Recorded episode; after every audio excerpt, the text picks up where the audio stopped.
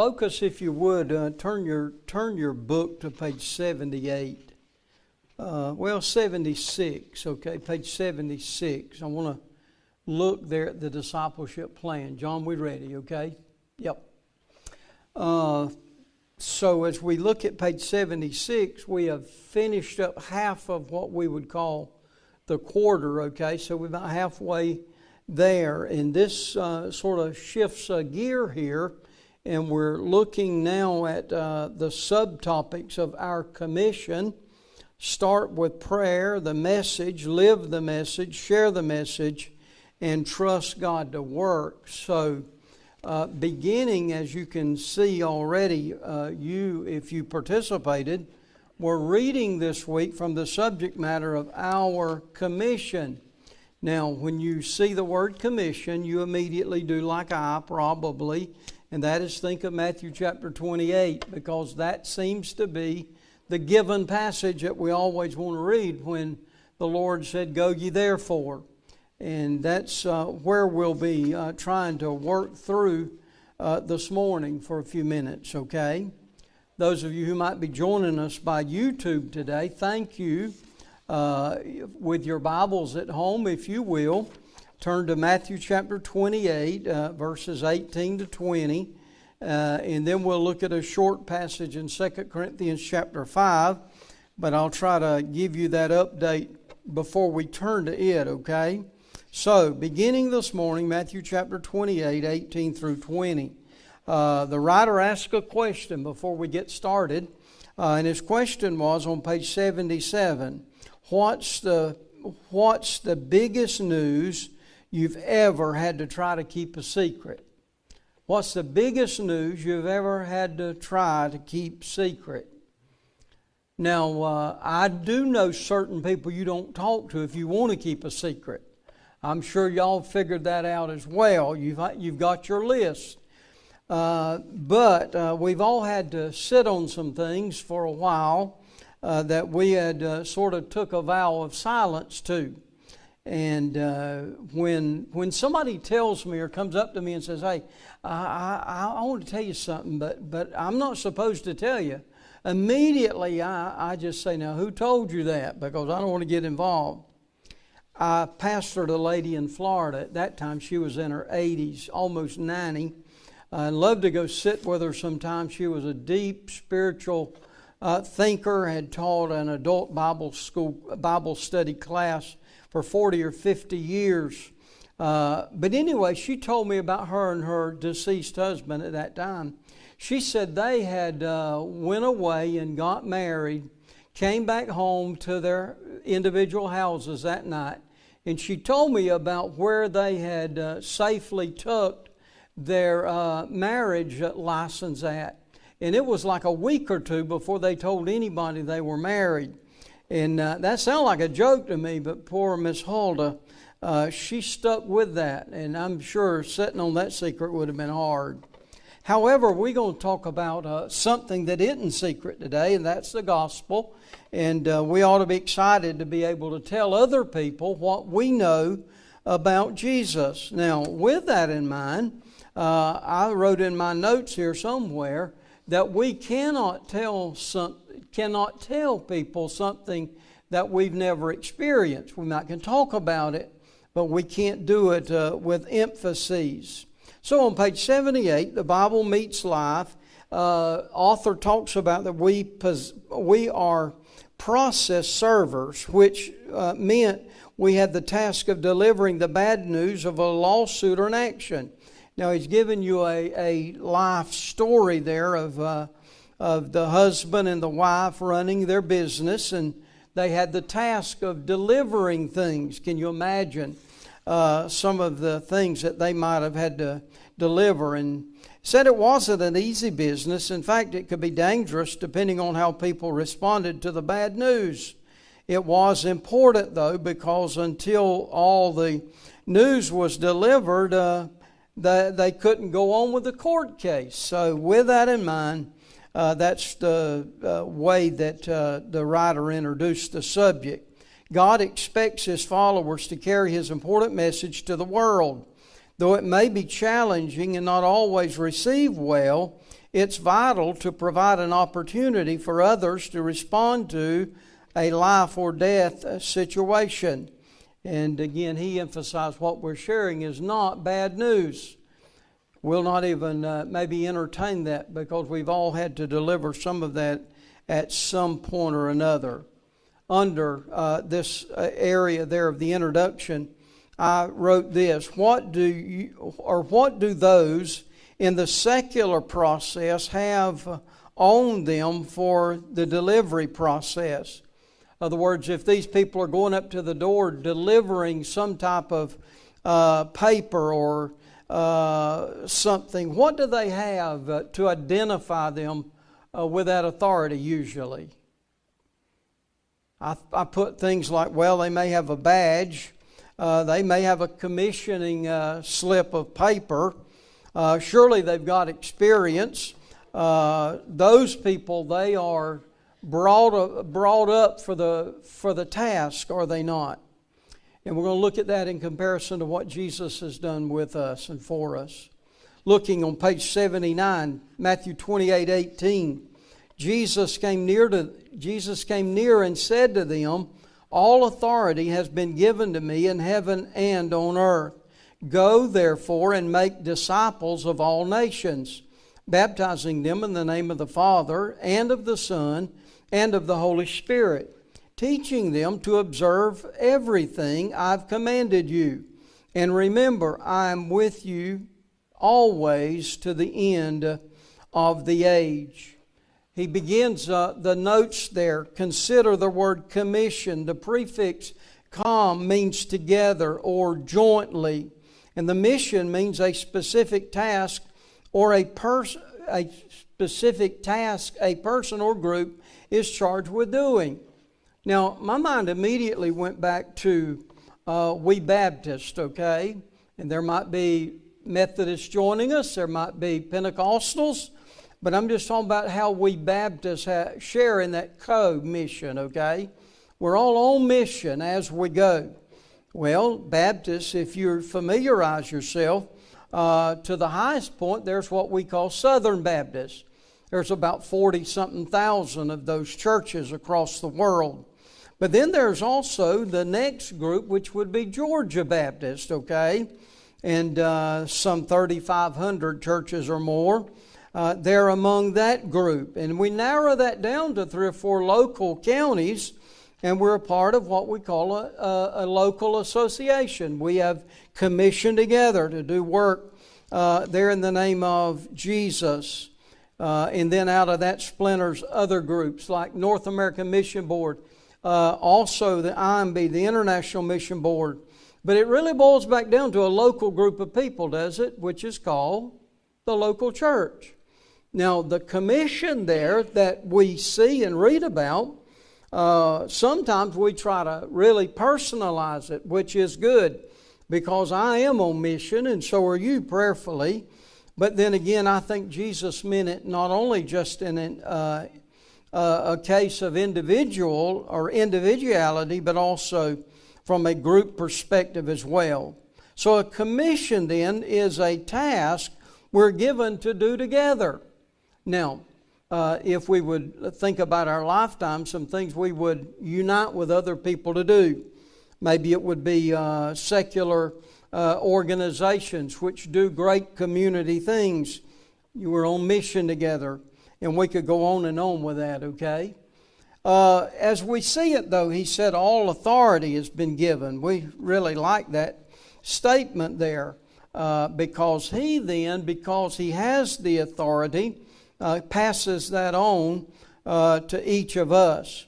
He said, knowing what to do and knowing how to do it can be quite different. You know, I wonder if uh, sometimes in the local church, that we are constantly we're preaching or teaching uh, and it's so, sort of to the tune of three or four different opportunities each week. And i'm not saying that's not good but uh, if we're not using what we know that that becomes a situation where uh, we, we need to understand we're not being faithful The writer said, Look at the first thing Jesus told the disciples in the verses. He didn't focus on their abilities or confidence. Instead, he focused on the authority his Father had given him. Jesus assured them he had all authority in heaven and on earth. And he, as the Father had given him authority, he now gives uh, the disciples the authority uh, and those who would follow in the faith. On the bottom of the page here, it says, What are some obstacles to people engaging in the Great Commission? What are some obstacles to people engaging in the Great Commission? Now, that could be a vast uh, uh, open field there for us to talk. You know, we hear about the Great Commission, and sometimes I call it the Great Omission because uh, woe is me. Uh, however, don't feel guilty because you're not going across the sea to a foreign country because missions need to be done where we are. We're really on mission with our people, are we not? Prayerfully, uh, as we understand that. So, what could be some of the obstacles? Maybe there could be a lack of the understand a lack of understanding the process, or maybe a lack of understanding the place, uh, like I mentioned a little bit earlier. However, uh, not the obstacle there for others, but what keeps us from being there on mission as well. On page 80, you see that there's some little marks there in uh, the writer's material. For those of you who are listening by way of the internet today, uh, we're still looking at Matthew 28 18 to 20. And uh, he, uh, the writer gives us these three or four things. How we do it by his authority. That's how we accomplish this. What we're to go make disciples, which includes baptizing and teaching them to observe all that Jesus had commanded. Where God, go simply calls us to make disciples where we are who, anyone and everyone, who uh, we are to make disciples of all nations. We need to trust in His authority and abide in His presence to fulfill the commission of making disciples. Clint and I were on the back pew a little earlier to, uh, after the service, and we were talking a little bit, and we were talking about different cultures uh, that are even uh, within our own state, okay? And uh, as, as we begin to communicate, some of our larger cities have more opportunities. You've got the Koreans, uh, you've got the Asians, you've got the, you've got the Middle Eastern groups. And so what we see there is the mission field. What we used to think about people going there has largely came to us. And uh, you can readily see uh, how that we could be making a difference among them largely our population of, uh, of uh, people that have came into our state probably would be uh, Mexican, but hey, they need Jesus as well. We need to remember. I can't speak their language. However, uh, let's remember that as the missions uh, opportunities come to us, that we are to be fulfilling that. Remind ourselves, go ye therefore would be what the King James would say and make disciples of all nations, sharing the gospel with all of these folks, teaching them to observe all things. He said, He's not sending us alone. Aren't you glad you don't have to do this by yourself? He said, I'm sending someone with you. Lo, I'll be with you always, even to the end of the earth. Think about the last time you might have felt like you were alone when you were trying to share good news uh, and think about how you would have been faithful there, uh, knowing that Jesus was alongside of you. Now, Paul moves us, uh, uh, we're moving from the Gospel of John now, uh, or Matthew, we're moving to the Corinthian letter that Paul would have written. It is the second letter, uh, chapter 5, verse 16 to 19. As we read this, remember that of all people, uh, Paul knew what it was to be on mission, did he not? Paul had been on mission seemingly large, uh, largely through his entire life. It's just that a large part of his life he had been on mission against uh, the kingdom. But then when the Lord saved him, he really got busy about uh, the task there of carrying the gospel. Let's look how he addresses that in 2 Corinthians 5 and 16. He says, From now on, then, we do not know anyone from a worldly perspective. Even if we have known Christ from a worldly perspective, yet now we no longer know him in this way. Therefore, if anyone is in Christ, he is a new creation. The old has passed away, and see, the new has come. Everything is from God, who has reconciled us to himself through Christ and has given us the ministry of reconciliation. That is, in Christ, God was reconciling the world unto himself, not counting their trespasses against them, and he, and he has committed the message of reconciliation to us. Now, goes a little deeper, does it not, from what uh, Jesus was saying and John, I mean, Matthew was writing. However, as it goes a little deeper, Paul's just in some ways using different terminology. The writer said, Have you ever noticed how excited people get about a new relationship? Uh, God wants you to know about his uh, new girl he met, or some kind of life transforming encounter is something we don't want to keep to ourselves. Used to, you know, people, first thing they wanted to show you, they'd go to their wallet and show you a picture. Now they go to their phone and show you 500 pictures, you know, to the point, oh, I reckon I'm uh, showing you too much there. That's all right.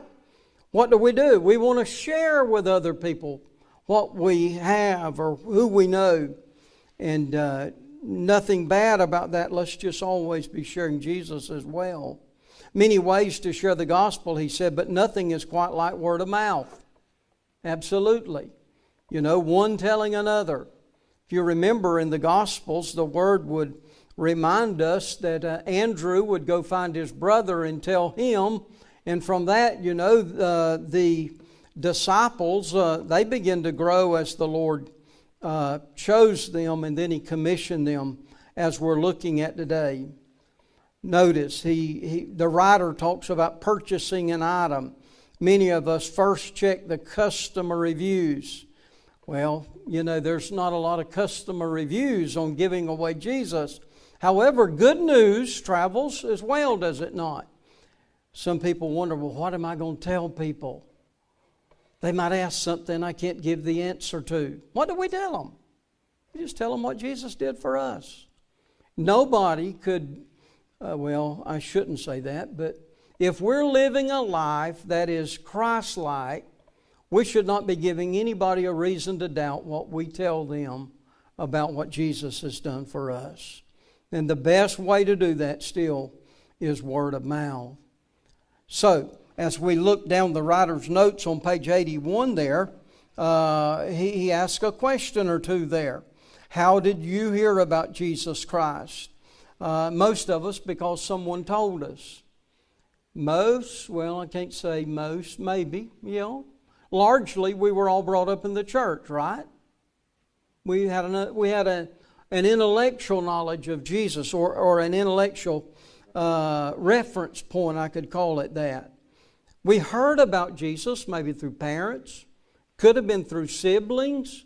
Uh, you know, someone might have uh, invited you to a meeting at the local church, and that might have been your initial way of coming to know Jesus. Uh, so, whatever it might have been there, uh, we need to uh, grasp that, thank God that someone shared that and they were on mission in so doing. Some of the reasons the writer prints here that we might not share uh, could be fear of rejection, fear of offending, and fear of not being able to share effectively. Have you got over all of those fears yet? Let me tell you something. I still have some of those fears. Now, I know where they come from. They come from the devil. Uh, he tries to sow those seeds of uh, uh, discord, sow those seeds of doubt. But yet, that could be some of the reasons now that we're not uh, obedient to the Lord when we think of our commission there. Uh, down on in the margin there, on, on in the reading, it said Jesus as we saw in the Great Commission, Jesus is with us. In addition, Jesus transforms us. None of you, hopefully, are the same that you were before Jesus, right? Praise the Lord. I'm not what I used to be, but I'm not totally what I'm going to be. I'm glad He's still working on me.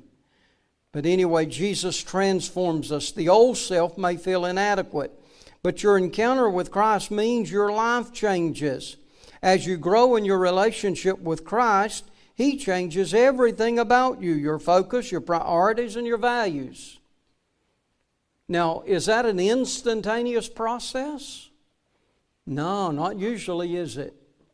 I still remember the Bible college professor uh, who, who worked the coal mines of Kentucky. And uh, he told us that for many, uh, I don't remember if he said weeks or months, he said for a time after he got saved, that he still would use that old coal mining language. And he said that would even happen sometimes uh, on the porch of the church, and he would be so ashamed. But that had been so instilled in him and ingrained in him that as he was putting that off, that old man was still trying to be dominant in his life.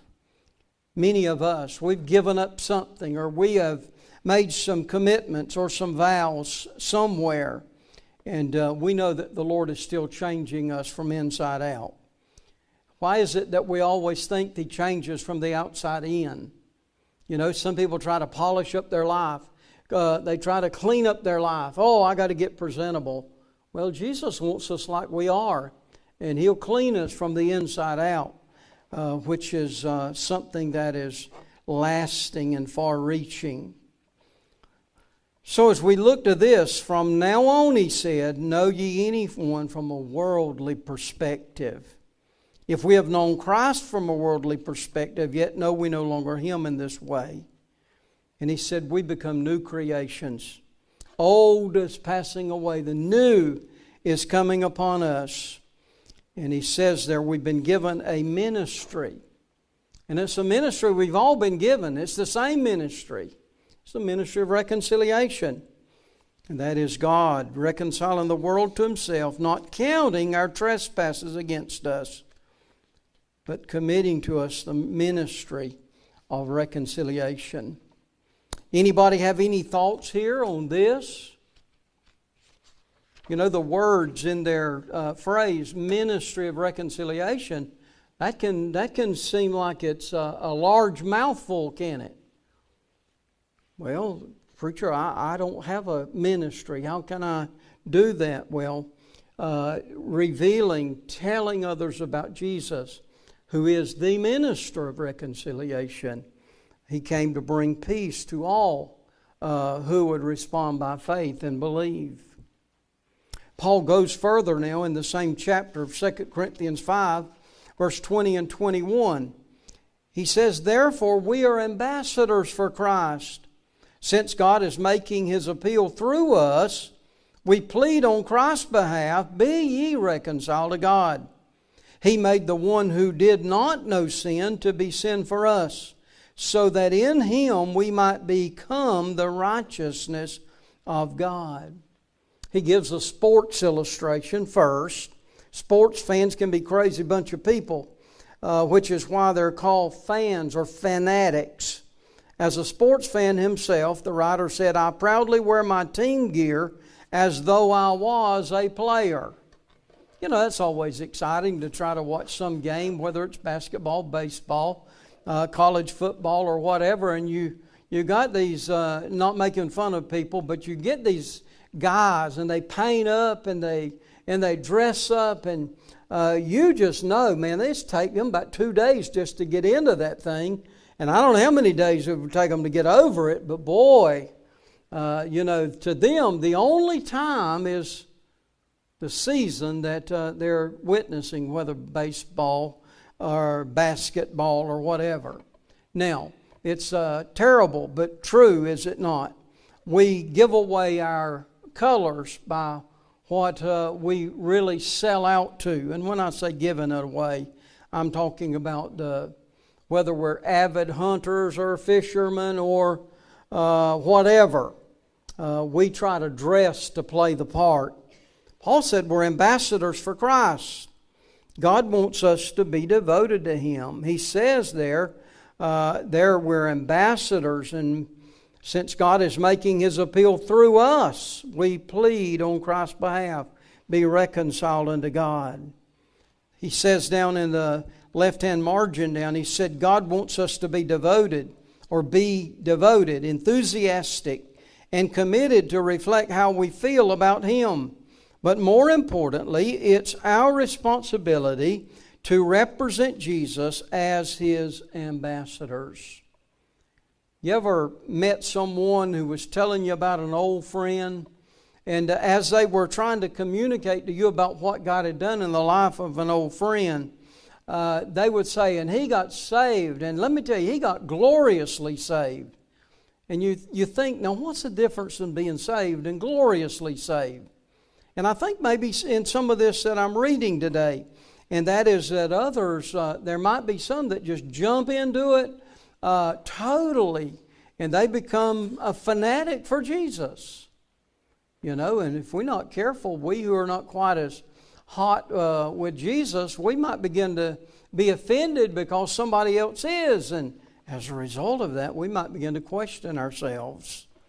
Well, I'm not trying to say we all need to be uh, seeing if we can jump the backs of pews, etc., but we need to be willing, though, to be able to share with others what Jesus has done. The word ambassadors, uh, the right hand margin on page 82 the writer said ambassadors represent far more than commitment. They're authorized agents and messengers commissioned by a sovereign authority to represent that authority in dealings with others as ambassadors for Christ. How many of you can name maybe some ambassadors that we uh, in the U.S. have right now? Do you know any of the ambassadors? goes to tell you, I don't watch any news. Matter of fact, I don't know if he's appointed any. But ambassadors are given an appointment to serve in a capacity to represent, in the life that I was just describing, a country, to represent our country before other countries in which they're uh, given uh, commission over, I reckon I would call that. So that's what we are for Christ. He has commissioned us. We don't have to wear a badge to say, hey, ambassador for Jesus. But if you're saved today, that gives you the authority and the right to carry the gospel everywhere as you represent Jesus. He said, Now, as his ambassadors, we have, entrust, we have been entrusted with calling others to that same love and mercy.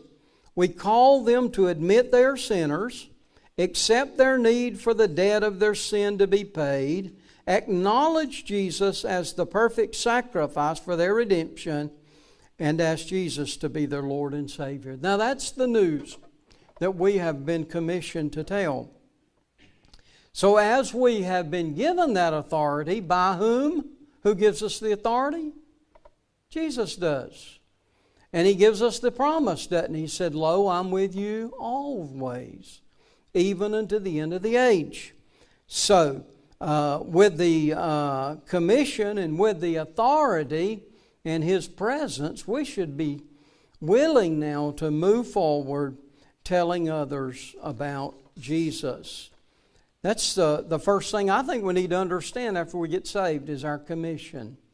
Some might use a word like calling, but to me, uh, the entire church is commissioned then we might be for more specific areas of ministry.